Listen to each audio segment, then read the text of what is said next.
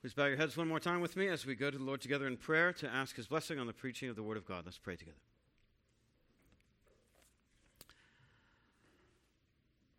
Father, we confess that we are ignorant and we are in darkness until you shine into our hearts the light of the knowledge of the glory of God in the face of Jesus. We want to see him, and we need your help. We need you to open our eyes. We've just heard that your word does not come back void without accomplishing all of your purposes for it. And we trust that even though the grass withers and the flower fades, the word of our Lord stands forever. So feed us on the bread of life now, we pray. Feed us on Jesus Christ, crucified buried, risen from the dead, and ascended to your right hand. Speak to us now, for your servants are listening. Speak your word to us for Jesus' sake. Amen. Ulrich Wilckens was a genuinely evangelical Christian professor of New Testament and that put him in the serious minority when he was teaching at three liberal German universities in Marburg, Berlin, and Hamburg.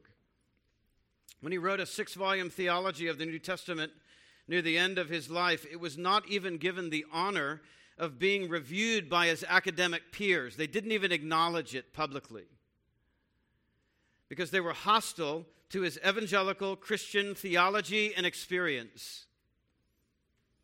He believed in the inspired, inerrant Word of God. He believed in regeneration. He believed in conversion. He believed in the atoning death and physical resurrection of Jesus Christ for the forgiveness of our sins. And none of his peers in those academic universities believed in those things or respected him. In fact, they held him in derision for his work. In an interview with a German magazine, Ulrich Wilckens related his own conversion experience. He said, Growing up, there was no praying in our house. My father was a staff doctor in the military and 100% convinced there is no God. And so I also believed in nothing. In January 1945, so shortly before World War II ended, I was drafted as a 16 year old. We received six weeks of training and then we were thrown into the war near Munich. We were supposed to stop the American 6th Armored Division with small arms and grenade launchers. I was dug in 100 yards in advance of the front. I heard the rumble of 200 advancing tanks. I will never forget that terrifying sound. I was in fear of death. A schoolgirl friend had given me a pocket New Testament. I pulled it out and read in the world you have tribulation, but be of good cheer. I have overcome the world. John 16. I did not only read these lines, I heard them. You ask me how someone hears the voice of God today? These words for me were not just something I read out of a tattered Bible, it was God addressing me. The, this voice of Jesus Christ it stuck with me my whole life.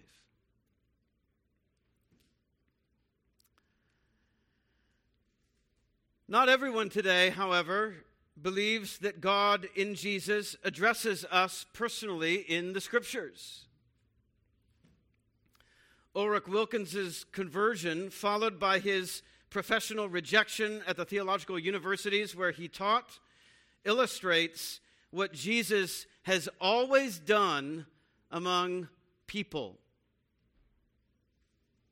He has done it ever since our text for this morning, John 7, 37 to 52. If you would turn there with me in your Bible, John 7, 37 to 52. And he is doing this still among people today. Jesus invites the thirsty, he divides popular opinion, and he infuriates the elites. Our first point is the longest by far, so do not get discouraged.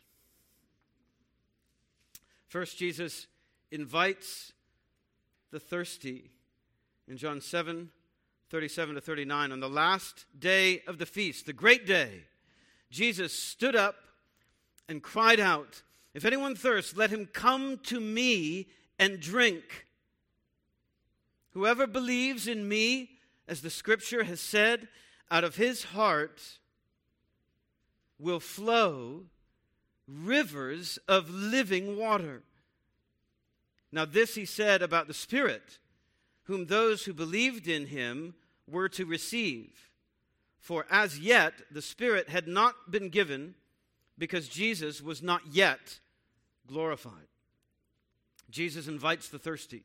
He invites the thirsty. The whole reason Jesus delayed coming to this festival in the first place is that the Jews already wanted to kill him for healing the paralytic at the pool of Siloam on the Sabbath in chapter 5. Remember that?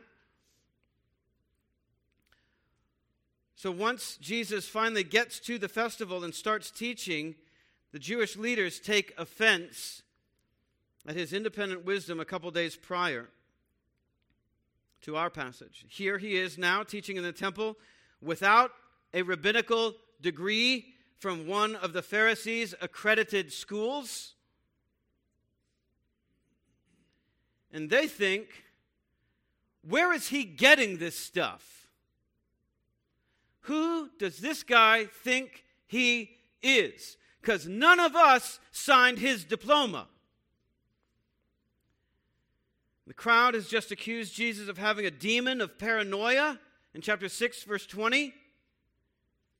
They gaslit him. Remember? They tell who's trying to kill you? Nobody's trying to kill you, even though they know their Jewish leaders are trying to kill him. And the temple police are now trying to arrest him on the Pharisees' behalf in chapter 7, verse 32. Not exactly a hometown welcome. Not exactly, hey, there's a conference speaker in town. Buy your tickets. Come to the teaching. This is not a good vibe. This is not a good public buzz about Jesus. Jerusalem does not like him. He's not their kind of rabbi, and they let him know it in no uncertain terms. And yet, on the great last day of the feast, as everyone is packing it in to go back home, Jesus invites them If anyone thirsts, let him come to me and drink. And that is not what we might have expected. In fact, it reminds you of all those times in Isaiah or the other prophets when God is accusing his people of infidelity to the covenant, only to almost immediately, abruptly invite them to repent and promises future mercy to them in the very next breath. It reminds you of the logic of Isaiah 55, 7 and 9. Seek the Lord while he may be found. Call upon him while he is near. Let the wicked forsake his way, and the unrighteous man his thoughts. That's repentance right there. You want a biblical definition of repentance? Isaiah 55. Let the wicked forsake his way, and the unrighteous man his thoughts. That's repentance, turning away from yourself and from your sin. And let him return to the Lord. That's repentance, turning from and turning to. It's one motion. When you're turning from your sin, you ought to be turning toward not just yourself or some false religion, but towards Jesus, towards God in Christ. That he may have compassion on him and to our God, for he will abundantly pardon. Why? Why do you turn? Why does he want the wicked to turn from their way? For my thoughts are not your thoughts. Neither are your ways my ways, declares the Lord. You think because I'm angry at you at because of your sin, you can't come to me and turn to me for forgiveness. You're wrong. My ways are not your ways. I can be angry at you and still invite you to repent towards me and get mercy from me as the only one who can give it to you.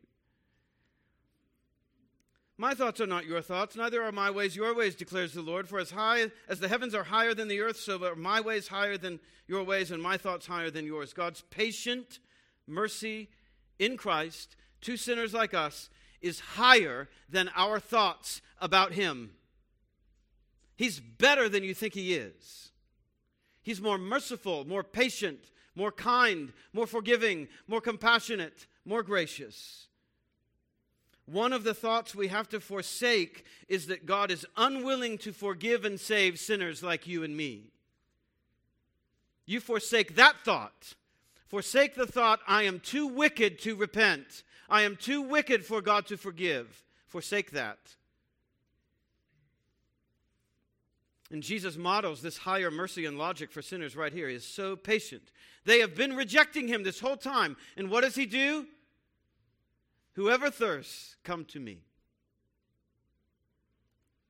He just keeps inviting sinners, people who have sinned against him, to approach him, to draw near to him, to move towards him, not away from him, because he wants to satisfy the thirst of their souls. He pursues you, we just sang, to forgive you. Rest in him.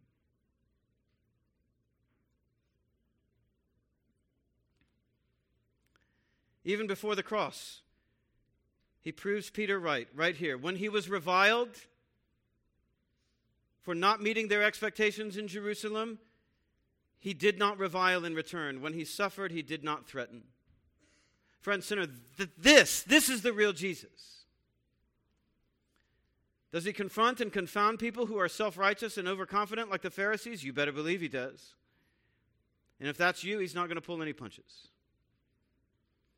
But does he also offer himself to anyone who will seek him to satisfy the thirst of their souls? Yes.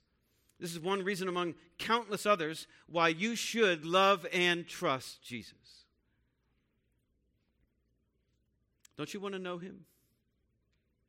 Don't you want to know this Jesus? Don't you want to move towards him and stop moving away from him? You can today. Forsake your sins. Forsake your thoughts. Stop trying to run your own life. Stop thinking you know Jesus without reading the Bible.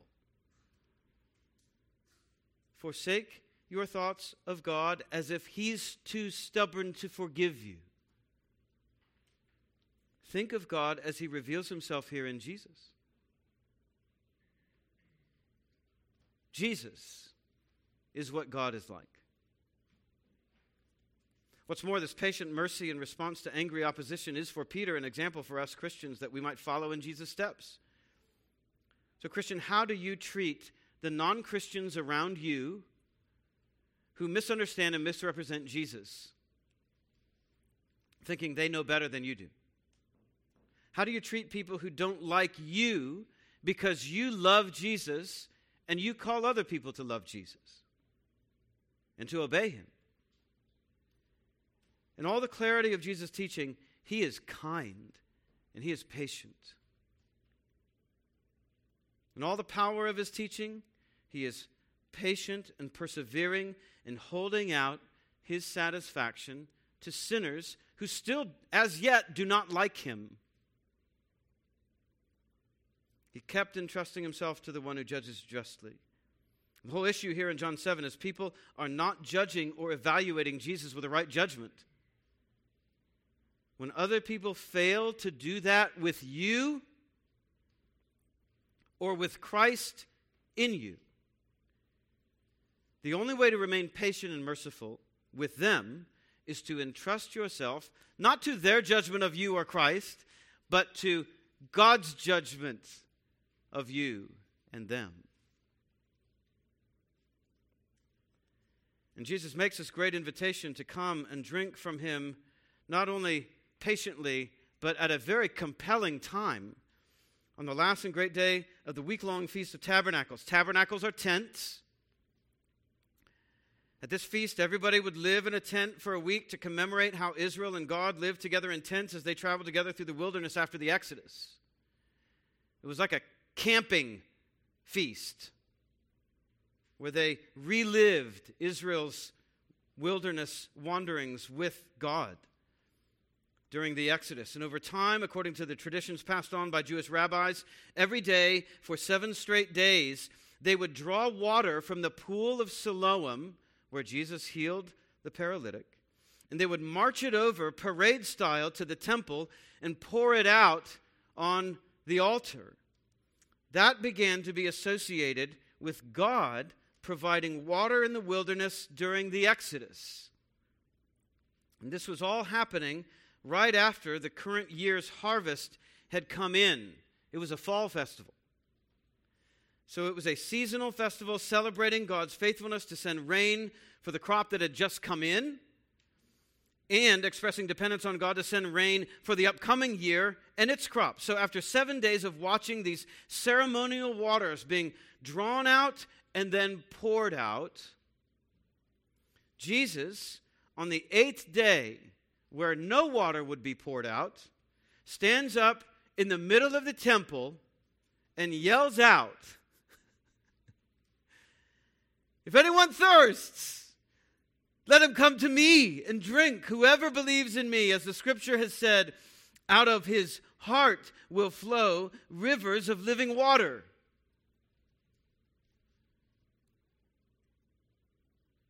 Now, can you imagine on that day? You've been watching water being drawn and poured out all week in hopes of an eschatological outpouring of the blessing of God. And Jesus this new on the scene healer, countercultural, uneducated rabbi, sensational miracle worker stands up and says that.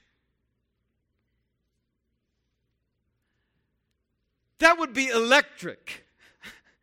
You would look at your husband or wife, you would look at your friend, and you'd be like, What did he just say?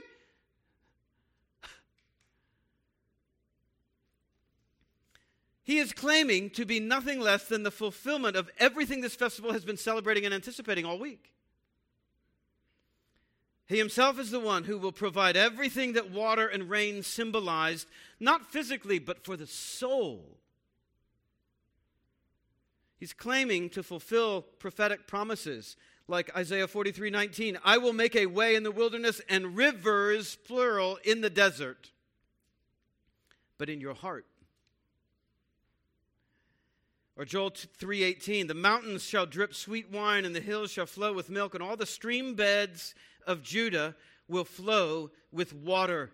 And a fountain shall come forth from the house of the Lord and water the valley of Shittim. All of that was very public, very national, very municipal, even. The, the, the river's going to come out from under the temple in city center Jerusalem. And here Jesus is saying, No, no, no, I'll do it one better. That river, those rivers are going to come straight out of your heart.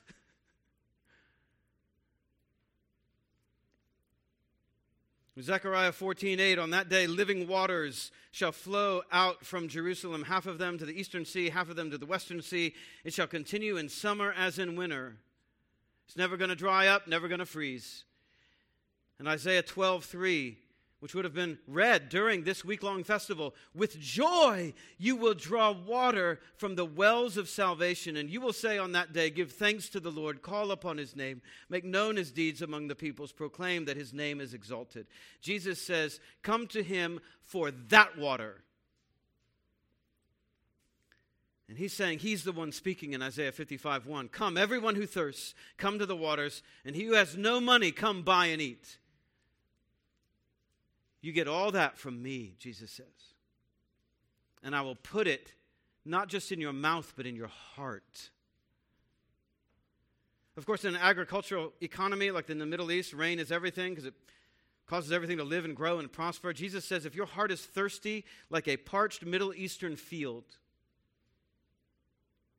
He's got something for you that's like water to dry ground in your soul. What you cannot get from mere religious liturgy like the Feast of Tabernacles or coming here to church. What you cannot get from traditional family values, no matter how good a husband you try to be. What you cannot get from social and political conservatism. What you cannot get from elitist virtue signaling and moral posturing.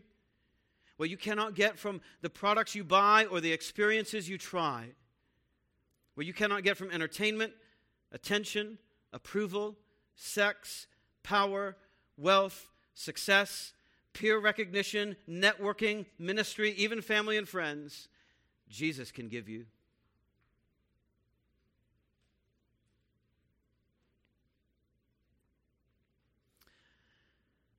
But then again, maybe you don't thirst for what Jesus wants to give you. Recognize the conditional form of the sentence if, if anyone thirsts. Maybe you don't sense any need or craving for anything beyond what this life can give you house, car, job, money, success, family. Maybe you have no appetite for what Jesus offers. Okay? Maybe the invitation isn't for you.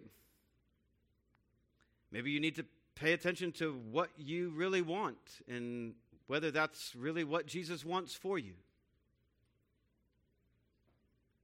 But if you do thirst, if anyone thirsts, no matter who you are, or where you're from, or what you've done, or how you've sinned, or how deep in it you are, whatever your color, or culture, or country, if anyone thirsts, that thirst is the first sign that satisfaction is coming. He's given you an appetite for something this world cannot satisfy. And Jesus invites you, no strings attached. All the fitness he requires is that you feel your need of him. If anyone, if anyone thirsts, thirsts for what?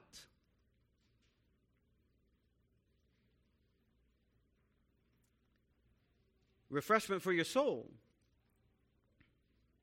spiritual health, life, liveliness, vitality, a living responsiveness to God and to the things of God in Scripture and in His Spirit and among His people. Salvation from the guilt and weight and sorrow of your sins, freedom from all of that. Right standing with God, no longer fearing His judgment of hell for the guilt and impurity of your sins energy and brightness for the things of God, if you have an appetite for something that nothing in this world can satisfy, if you are tired of your sin and how it leaves you high and dry, if your soul is drooping, if your heart is dragging and wilting and sagging, if, you're if you sense your soul to be dying on the vine and nothing you try or buy satisfies you, if that's you, dried out with the withering emptiness of your sins in your heart, then Jesus invites you to come to him and drink. He has water for your soul. He can satisfy that, He can heal that.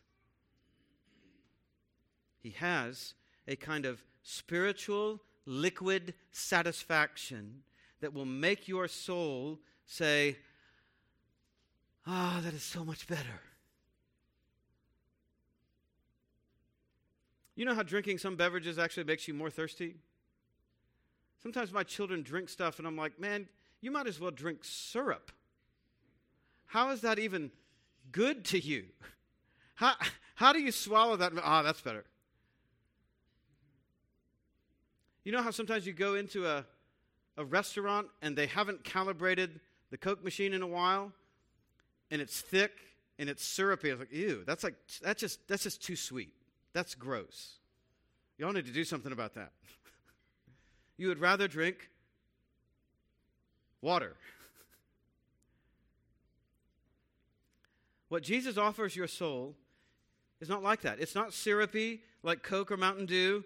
It's not saccharine or gritty like I like to drink my sweet tea. I like to kind of chew my sweet tea. I like to get my sweet tea kind of like stuck between my teeth. I love sweet tea, really sweet tea. It's not viscous like hot chocolate made with milk. You drink hot chocolate made with milk and you're like, okay, I'm going to need some water after that. No, this is clean and clear and light and refreshing like simple spring water on a really hot day, and it really quenches, it really slakes, it really douses your heart, it extinguishes your thirst by moisturizing your soul. That's what you need.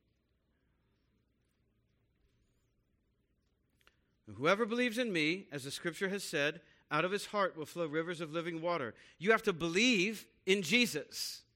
Whoever believes in me, not whoever believes in his own righteousness, not whoever believes in whatever he wants to believe, not whoever believes in the power of faith as faith or whatever faith is in, whoever believes in me, that I'm the Son of God, that I'm the Lamb of God who took away the sins of the world, that I've come to die, to shed my blood for your sins, to rise again for your righteousness, and to unite you with my resurrection power, and to pour out my Spirit into you. If you believe that I am that, Then, out of his heart. Now, isn't that an interesting phrase? Out of his heart? Surely that is a textual corruption. Out of his heart. It's not a typo. Don't you mean in your heart? Or into your heart? Or at least onto your heart? Or in with, by, and under your heart? No.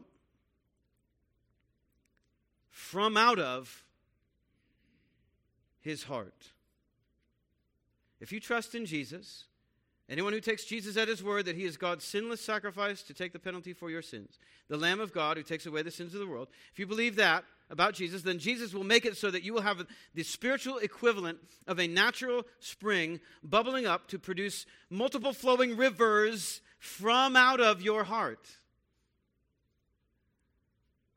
There will be a real fountain of life in your soul that creates a river flowing from the inside out. Now, in the ancient Near East, to have a natural spring or well on your private property, that made you catnip. You, you would have been the most popular guy on the block, right? You were the guy to know if you had a natural spring on your property. It made you energy independent. To have a river flow through the middle of your field makes you someone other people need and want to know. And Jesus is saying that you will have the spiritual source of life and vitality and fruitfulness and prosperity, not just sitting there stagnating in your heart, but flowing like a river from out of your heart. Water, life, energy, nourishment, cleanliness, satisfaction, security, contentment, prosperity, self replenishing abundance right from out of your heart. Man, does that sound good. You want that? You should. You should want that. This is what an ecclesial reading of Song of Solomon 4:15 yields. A garden locked is my sister, my bride, the church. A garden fountain, a well of living water and flowing streams from Lebanon. Church, that should be us. That should be you individually. The fountain will flow from the bride, the church. So imagine that sinner. Instead of the shriveling, wilting, withering dryness that fills your soul, instead of the soul's equivalent of a sore throat, you know, my, my three year old had a sore throat early last week, providential. Praise God. Liam had a sore throat. And, and he would make it worse by crying and then yelling about it. and you come to think of it, that's a great picture of what we do. What a sinner does with the soreness of his heart. You're yelling about it, you're complaining about it, you're angry about it. You're not going to the right person or thing about it. You're trying to do the wrong thing about the soreness of your heart, and it's making it worse, not better. You got to come to Jesus for that.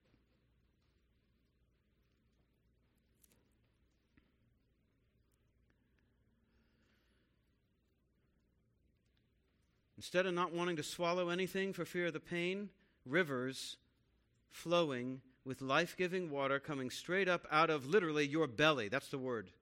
Your belly. Not heart, Heart is a nice kind of euphemism, but belly is the image that Jesus uses. And belly is the right image. I mean, when you get amped up for something you're really excited about, where you feel it? In your belly. Right? You get excited in your belly. When you get anxious, you feel it in your belly. When you get nervous, you get a pit in your stomach. When you're guilty and afraid, that's where you feel it. And from right there, from the very bottom of where you feel everything most deeply, rivers of living water springing right up from the deepest, innermost center of all of your affections. And it's a self sufficient source of satisfaction, right up out of your inmost heart and soul. That can be you. Jesus is offering you that right now. It's free for the asking. What are you waiting for? You should ask Him for it. This is for you. If you're hearing this sermon, this is your big sign. You want a sign from God? You're here now. And Jesus is inviting you. You thirsty? Come to me and drink. Come to me. Take him up on it. What do you have to lose but your thirst, your emptiness, your withering guilt and shame? Let Jesus end all of that with the water of his Spirit.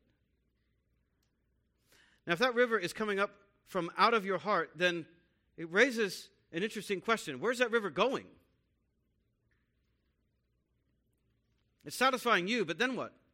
Then it becomes a source of blessing and refreshment and prosperity and satisfaction in life and energy to other people around you. You can't keep that in. Springs bubble over, rivers flow. They're not stagnant. They're not some stagnant cesspool that just kind of sits there.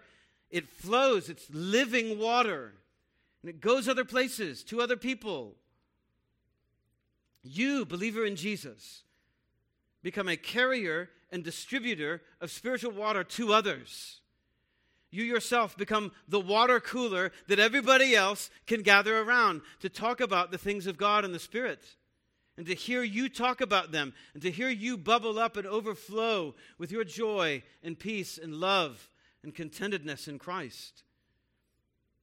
What he's talking about is the personal Holy Spirit of the living God, the third person of the Trinity, coming up to take personal, permanent, powerful residence in your heart to irrigate your soul from the inside out so that other people can be watered by what Jesus is doing in your soul. That, that is the impetus for your evangelism, Christian. What is the Spirit doing in your soul? What it's doing should be bubbling up over into your conversations with other people and in how you model the Christian life for them. And Jesus offers us this, invites us to this great fountain authoritatively. You ever wonder why it says that the Spirit was not yet given because Jesus was not yet glorified? Why is that? Why did Jesus have to be glorified? Crucified, buried, raised from the dead, and ascended to God's right hand in his glorified body. Why did all that have to happen before he poured out the Spirit in greater measure on his church at Pentecost.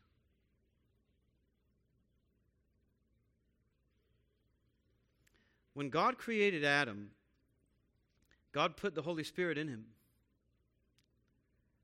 He breathed into him the breath of life. And that wasn't just physical life, that wasn't just oxygen, that was the Spirit of the living God.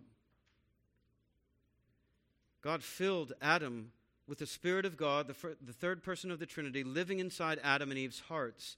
As there were four rivers flowing out of Eden, so there was a great river of God's Spirit flowing out of Adam's heart. And when Adam sinned, he alienated and grieved that indwelling personal Spirit of God because God's Spirit is the Holy Spirit. Sin offends holiness. And so Adam lost the indwelling of God's Spirit. Now imagine that. Imagine that all you ever knew in your created existence was the perfect human experience of all satisfying, heart to heart fellowship with the living God who created you. And then you sin, your sin grieves the Holy Spirit, and the Spirit leaves you. The tragedy of the fall is not just that God kicked Adam out of a well watered, fertile paradise to scratch out a living on a dry, cursed planet. The tragedy is not simply that Adam had to leave the Garden of Four Rivers. The tragedy is that the Spirit left Adam's heart high and dry because the Holy Spirit was grieved by Adam's unholy spirit. And when the Spirit left Adam, the whole human race suffered that loss with Adam because Adam represented us with his sin and rebellion against God. And here in John 7, Jesus is saying nothing less than that he will do what it takes to give you back the spirit of the God who created you that Adam lost on your behalf. And how's Jesus going to do that? At the cross, Jesus will suffer the abandonment of God. My God, my God, why have you forsaken me? The second Adam, Jesus, would suffer on the cross the same punishment that the first Adam suffered the withdrawal of God's presence to bless him, replaced with the presence of God's righteous indignation, God's moral outrage, his judicial punishment for all the sins we committed that forfeited God's Spirit in us. Jesus was about to suffer that in order to restore the presence of the Spirit in us that we lost in Adam. What our sin forfeited, Jesus would restore. What the feast celebrated, Jesus would fulfill. What the prophets promised, Jesus would deliver. And if you have the Spirit of God bubbling up in your heart right now, responding to these things with joy and praise, it's a fulfillment of the promise that Jesus has given us in John 7:38. Rivers of living water in your heart. And this he said of the Spirit, which those who believed in him were about to receive, for the Spirit was not yet given because Jesus was not yet glorified. He had to complete all of the work that God gave him to do. Jesus first had to complete his total obedience to God as the second Adam. Where the first Adam failed, Jesus had to prevail. Jesus had to render perfect, personal obedience to all God's commands from the law. Then Jesus had to suffer God's curse for all our disobedience to God's law. And Jesus had to obey and suffer like this as our representative. Just as Adam disobeyed as our representative, God then had to receive that obedience both from Jesus' doing and his dying. And Jesus had to be glorified for his obedience as Adam would have been glorified if he had been if he had obeyed on our behalf. In order to restore us, to restore to us the spirit which Adam lost. So Jesus doesn't just get us back to where Adam left us, Jesus gets us to where Adam could have gotten us if he had obeyed. And that's why Jesus is called the second Adam. He's a better Adam. He did what Adam failed to do, and he gets us to that glorified, spirit indwelt state that Adam lost. So then, how do you respond to Jesus' invitation? Well, you approach him personally in prayer and in the Bible. You listen to him in order to take him at his word, to take him up on his offer, to trust him that he can give you what he is promising you. You ask him when you're reading the Bible, Will you help me by your Spirit understand what I'm reading? Will you give me light to see this text in the light of Jesus so that I can understand what you're revealing to me? Because my heart is dark. And this isn't just about being smart, it's about being spirit filled and taught by the Spirit who breathed out these words in the first place. Only He can teach you this stuff. You present yourself to Him in prayer as someone who wants and needs to benefit from Jesus. You come to Jesus not to unleash your criticisms, but to satisfy your cravings. So if your heart is thirsty and dry and empty and sore and cracked, dehydrated, you bring that dissatisfaction of soul to Him. You come to Him. You say, Jesus, this is how I am. This is how I feel. This is what my sin has done to my heart. And I'm tired of it. I'm dry. And nothing in this world satisfies me. Will you satisfy? Will you make this better? Ask Him to restore to you the Spirit of God that you have been grieving and alienating by your sin.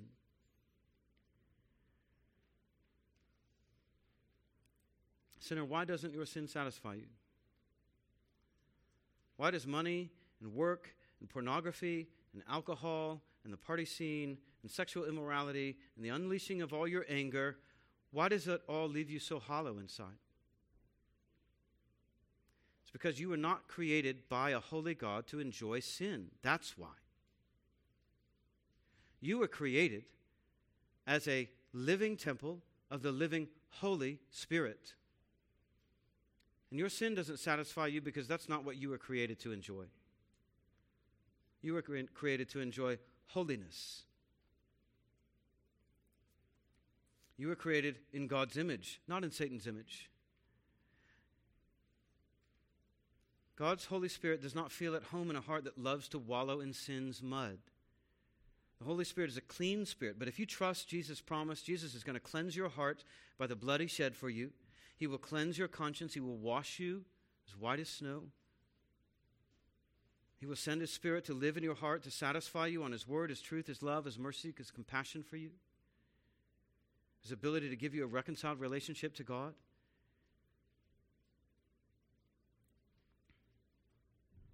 And He will walk you straight to God the Father, and Jesus will introduce you to God as His brother. And God will adopt you. Of course, not everybody believes this stuff. Verse 40 to 44, Jesus has always divided public opinion, and he does so still today. Follow along in verses 40 to 44 of chapter 7. When they heard these words, some of the people said, This really is the prophet. Others said, This is the Christ. But some said, Is the Christ to come from Galilee? Has not the scripture said that the Christ comes from the offspring of David? Comes from Bethlehem, the village where David was. So there was a division among the people over him. Some of them wanted to arrest him, but no one laid hands on him. Jesus divides popular opinion both then and now. So the crowd hears Jesus speaking this jaw dropping knowledge. I'm the point of this whole eight day feast. I'm the one who can make rivers of water well up in your heart to eternal life. I'm the one who can send you the Spirit to quench your thirst. The crowd recognizes what Jesus claims to be. That's what creates this buzz. But popular, popular opinion is divided about him. Some start saying this guy's a prophet Moses predicted in Deuteronomy 18. Others say he's the Messiah, but not like our church would use that word. They mean a Messiah like the crowds wanted to crown king in John 6 after Jesus multiplied bread and fish. Hey, we got a rainmaker here. I think this guy could be the one to free us from the Romans. This guy can take Rome back for Jesus. Let's do it. He can restore Judaism to greatness again. Let's crown him king. Others had their doubts. Surely the Christ isn't coming from the first century equivalent of rural Mississippi or the Appalachians or backwoods Kentucky. Surely the Messiah isn't going to have a southern accent.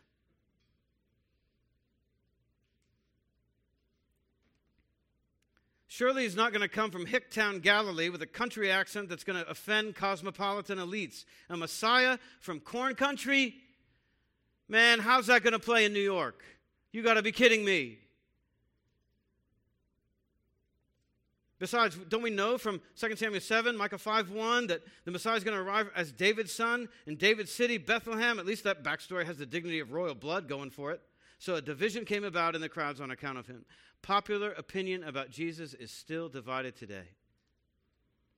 And along many of the same lines. Jesus was a prophet, just like many godly men, as Muslims believe.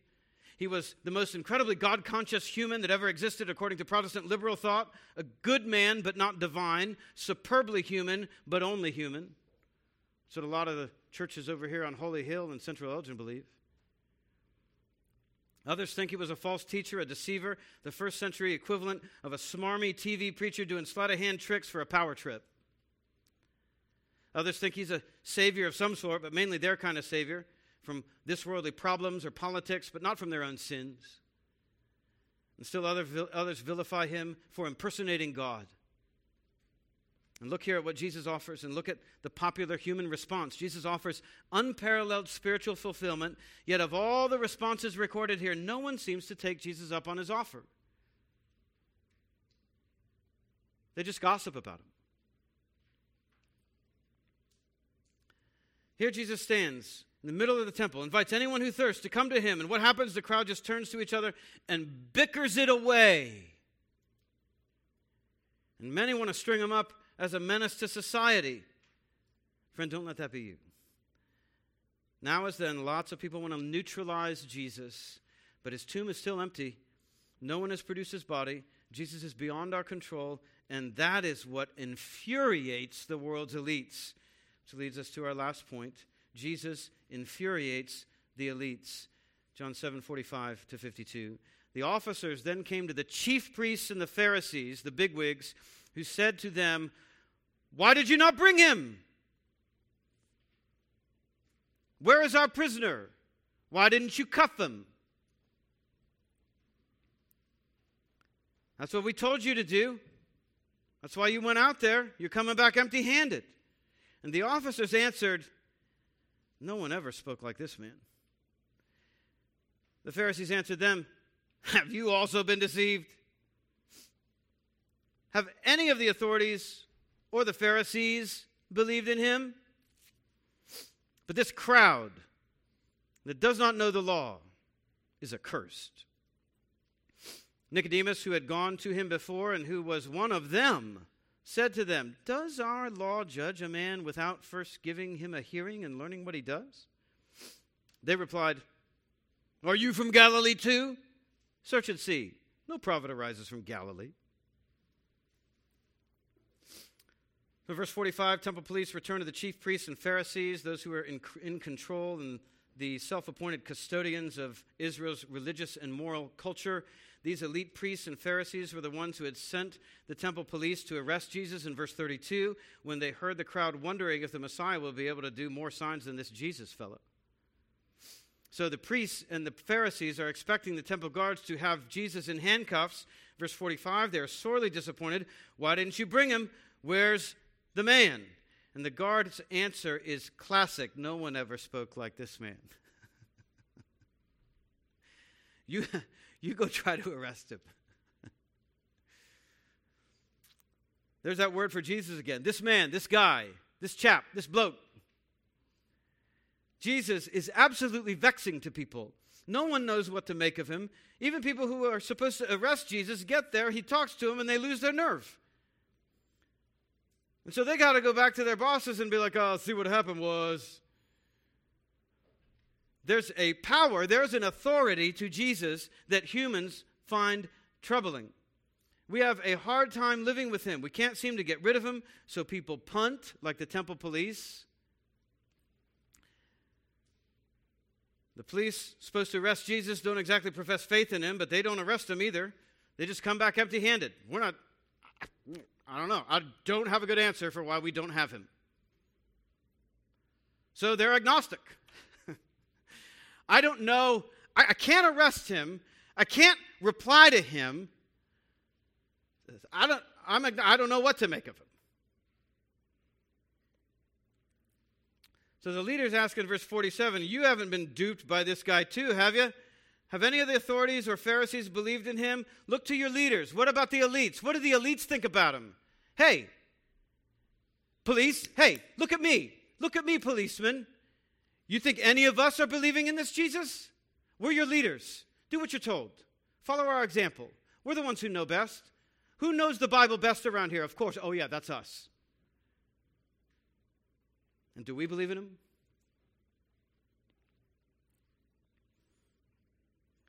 Right. Jesus' best and brightest are all in lockstep against this man. It's unanimous among us. Jesus is a fraud, an impostor, a false teacher, a deceiver, a lawbreaker.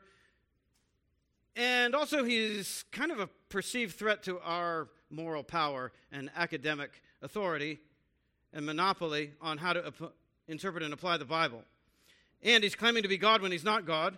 So there's no controversy here at all as far as the leaders are concerned. So there should be no controversy among the temple police who report to them. And if the crowds that the police are intimidated by, well, this crowd who does not know the law is accursed. That's about as elitist as it gets. But for John the Evangelist, it's not only elitist, it is ironic, kind of deliciously ironic. John has been relating this incident as a fulfillment of Old Testament prophecy. Jesus is claiming to be and do all that the Feast of Tabernacles represented in the law and anticipated. So, for the leaders to remain unbelieving would mean that they are the ones who don't know either the law that stipulated their feast or the prophets who applied that feast to the Messianic age. That's John the evangelist's perspective. They're calling the crowds ignorant, but who's really ignorant of the law? Who's really ignorant of how that law and the Feast of Tabernacles is getting fulfilled? The very people who are accusing other people of being ignorant. They're the ones who are ignorant. Joke's on them from John's perspective. So when they say this crowd who does not know the law is accursed, John the evangelist means you, as a reader, to see the irony there. Who is it that truly doesn't know the law? It's the leaders themselves who are accusing everybody else of not knowing the law. So, who is it that's really condemned?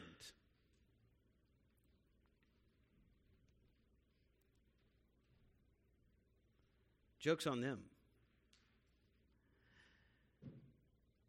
Today's cosmopolitan and academic elites think common Christians are stupid for trusting in Jesus and Christ centered reading of the Bible as God's inerrant word.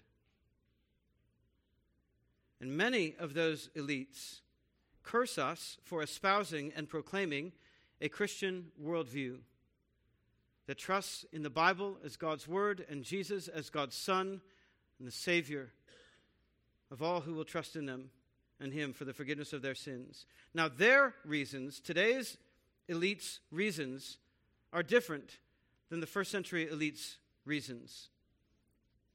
Today's elites think Christians are stupid not for our ignorance of the Bible, but for our ignorance of how they think naturalistic science has supposedly disproved the biblical worldview. Or how German higher criticism of the Bible has supposedly undermined the Bible's reliability as God breathed inerrant scripture. They think we're the ones who have been deceived by a traditional biblical worldview and theology. Since we don't think what they think about the Bible, therefore, we believe in Jesus as God's Son and our Savior, when from their perspective, we should not. But here in John 7, John the evangelist thinks there's a funny irony to that kind of elitist disdain of Christians who trust in Jesus and the Bible as God's Word? Specifically, elitist disdain only condemns the elites themselves. Smarter than Jesus is not a compliment. The elites, both then and now, are, from a biblical perspective and a theological perspective, the butt of their own joke. and they don't realize it. Christian, elite, academic dismissal of the Bible's reliability is not something for you to be intimidated by. It is something for you to disdain and laugh at and probably pray for them. But if they're not careful, Proverbs 1 26 to 28 is going to be talking about them where wisdom says, Because you did not listen to me, I will laugh at your calamity.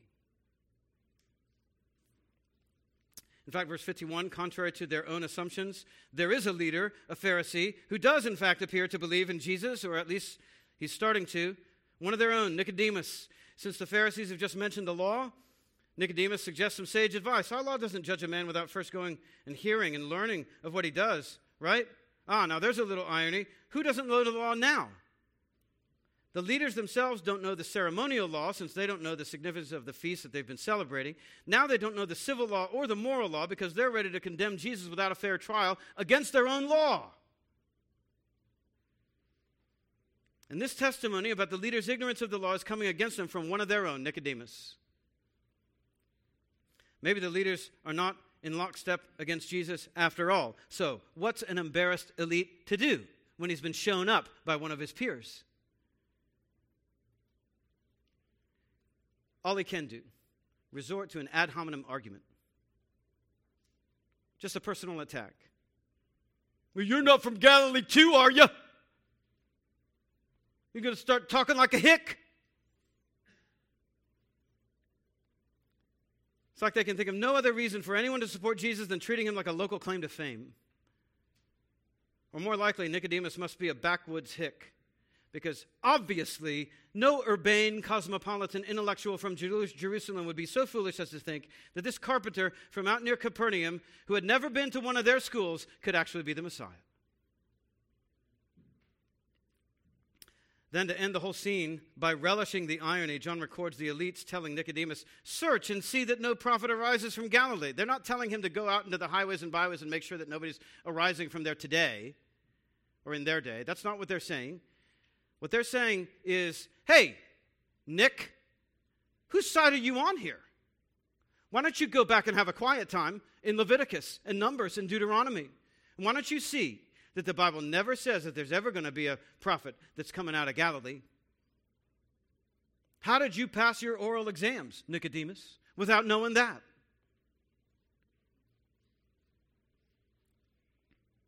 We're the experts. You're supposed to be one of us. Go back to your cubicle and rediscover how right we are. You're the one who doesn't know the law, Nicodemus.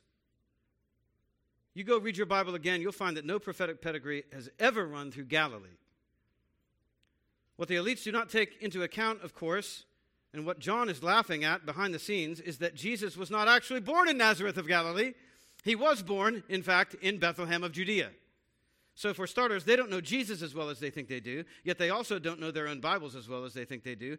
Your cross reference in your margin might note 2 Kings 14:25 and Joshua 19:23 which to your minds may look like really boring academic Old Testament cross references that nobody cares about, but people who put cross references in Bibles. But if you were to look them up and you were to meditate on them, you would be quite edified. In 2 Kings 14:25, we learn that Jonah was from the city of Gath Hepher, and in Joshua 19:23, we note that Gath Hepher was in fact in Zebulun. And if you compare your Old Testament Bible map with your New Testament Bible map, Zebulun is Galilee. Turns out there was at least one prophet from Galilee, Jonah from Gath Hepher of Zebulun, Galilee. But maybe the elites aren't just referring to any prophet, but to the prophet, the one like Moses from Deuteronomy 18. And if that's the case, then Deuteronomy 18 never specified a location for that prophet. But Isaiah did. As Paul Duke noted, Isaiah 9 1, in the former time, God brought into contempt the land of Zebulun and the land of Naphtali, but in the latter time, he has made glorious the way of the sea, the land beyond the Jordan, Galilee of the nations. Jesus wasn't born there, but he did grow up there, according to Matthew 3 and Matthew 4 quotes Isaiah 9 as fulfilled in Jesus' withdrawal to Galilee. So these elites are totally dismissive. Just get this straight. They are totally dismissive of any popular notion of trusting in Jesus based on their own knowledge of the Bible and of Jesus. And yet, it is precisely their own knowledge of Jesus and the Bible that is deficient when they think that's their strong suit.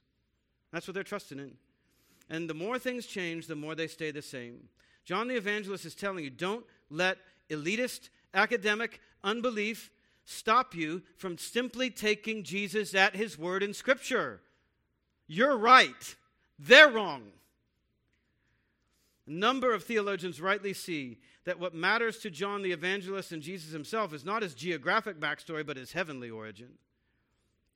Jesus really is from heaven, even if the elites are confused about where on earth he was born or what the Old Testament taught us to expect from him. So the elites here are supremely confident in their judgment about Jesus because of their knowledge of Scripture, and they are completely wrong. This is starting to become a theme, isn't it? You've been here the last couple of weeks? I'm starting to sound like a broken record. They think the Old Testament itself makes it impossible for this Jesus to be the Christ. For them, Scripture itself rules out Jesus as a candidate for the Messiah, and how wrong they were. Again and again and again. Look at how confident you can be about your opinion of Jesus. Look at how close you can be to his person, how much of a superiority complex you can have academically and intellectually. Look at how elitist you can be and be totally wrong about Jesus and the Bible you think you know and about heaven and about hell and about which fate awaits you based on what you think about Jesus and whether you trust him or not. There are a number of questions asked in the paragraph that assume that the person asking is already correct. It doesn't come through in the English translations, but all of these questions assume an answer. Surely the Messiah isn't coming from Galilee, is he? No, of course not. Surely you haven't been led astray too, have you? No, couldn't be. None of the other rulers have believed in them, have they? No, of course not. You're not from Galilee too, are you? Why don't you distance yourself? Those are really rhetorical questions. The one asking thinks he already knows the answer and is grilling someone else for not knowing the answer. But the point is that the people asking the questions are wrong to assume that they're right about the issue in question. John is laughing at all of them. you think you know so much that you can ask a rhetorical question of somebody else about your knowledge of Jesus? Keep reading the Gospel of John and see what happens. In fact, the only person who's right to ask his question like this is the one who's actually starting to believe in Jesus, Nicodemus himself.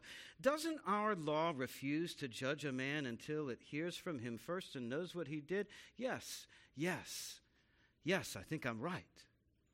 And I am. The modern mind assumes its only rationale that Jesus cannot be the Christ, the Son of God, King of God's kingdom Savior of the world, atonement for our sins. It's only rational. Can't be. That couldn't be true. Could it? Why don't you take him up on, your, on his invitation and find out for yourself? Maybe that's you. Maybe you know yourself to be empty, thirsty, sinful, dirty at heart deserving of God's condemnation because of your sin, if that's you, don't wait. Jesus' offer is for you, and you are wise to take him up on it. Listen to this from Charles Spurgeon as we close. When the housewife looks at the linen for the laundry, she doesn't say, This garment is too dirty to be washed. No, no. As she looks over the household linen, if one piece is worse than the rest, she is quite sure that it is fit to go and she puts it without question into the bag. Oh, my sinful friend, your sinfulness is the reason you should go to Christ for cleansing. Do you ever know a man stop away from dinner because he was hungry? Did you ever say, I must not drink because I am thirsty? Do men say, When I am not quite so thirsty, then I will drink? When I am not quite so faint, then I will eat? Does any sick man say, I am so ill that I shall not send for a doctor till I'm better? We do not talk like that about other matters. Then why do we talk about our souls like that? Jesus Christ asks nothing of us except that we will receive him, and he presents himself to us freely. So, Who's thirsty for some living water? Let's pray.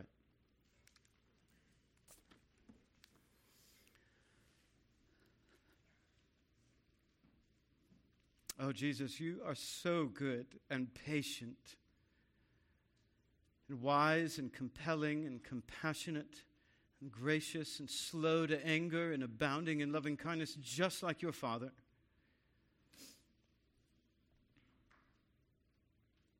And you have offered to us streams, rivers of living water that would flow right out of our heart.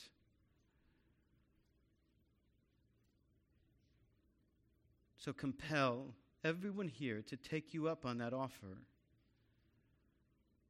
Compel them, convince them. Persuade them that you mean it and that you will do it, that you are trustworthy and wise. Make these words from Scripture words to them, words to us. Make them jump off the page and into our hearts. That you are addressing us, that this is really the voice of Jesus addressing us, addressing me. May we sense ourselves. May we know ourselves to be filled with these streams of living water that would cleanse and change us and satisfy us forever. For Jesus' glory we pray. Amen.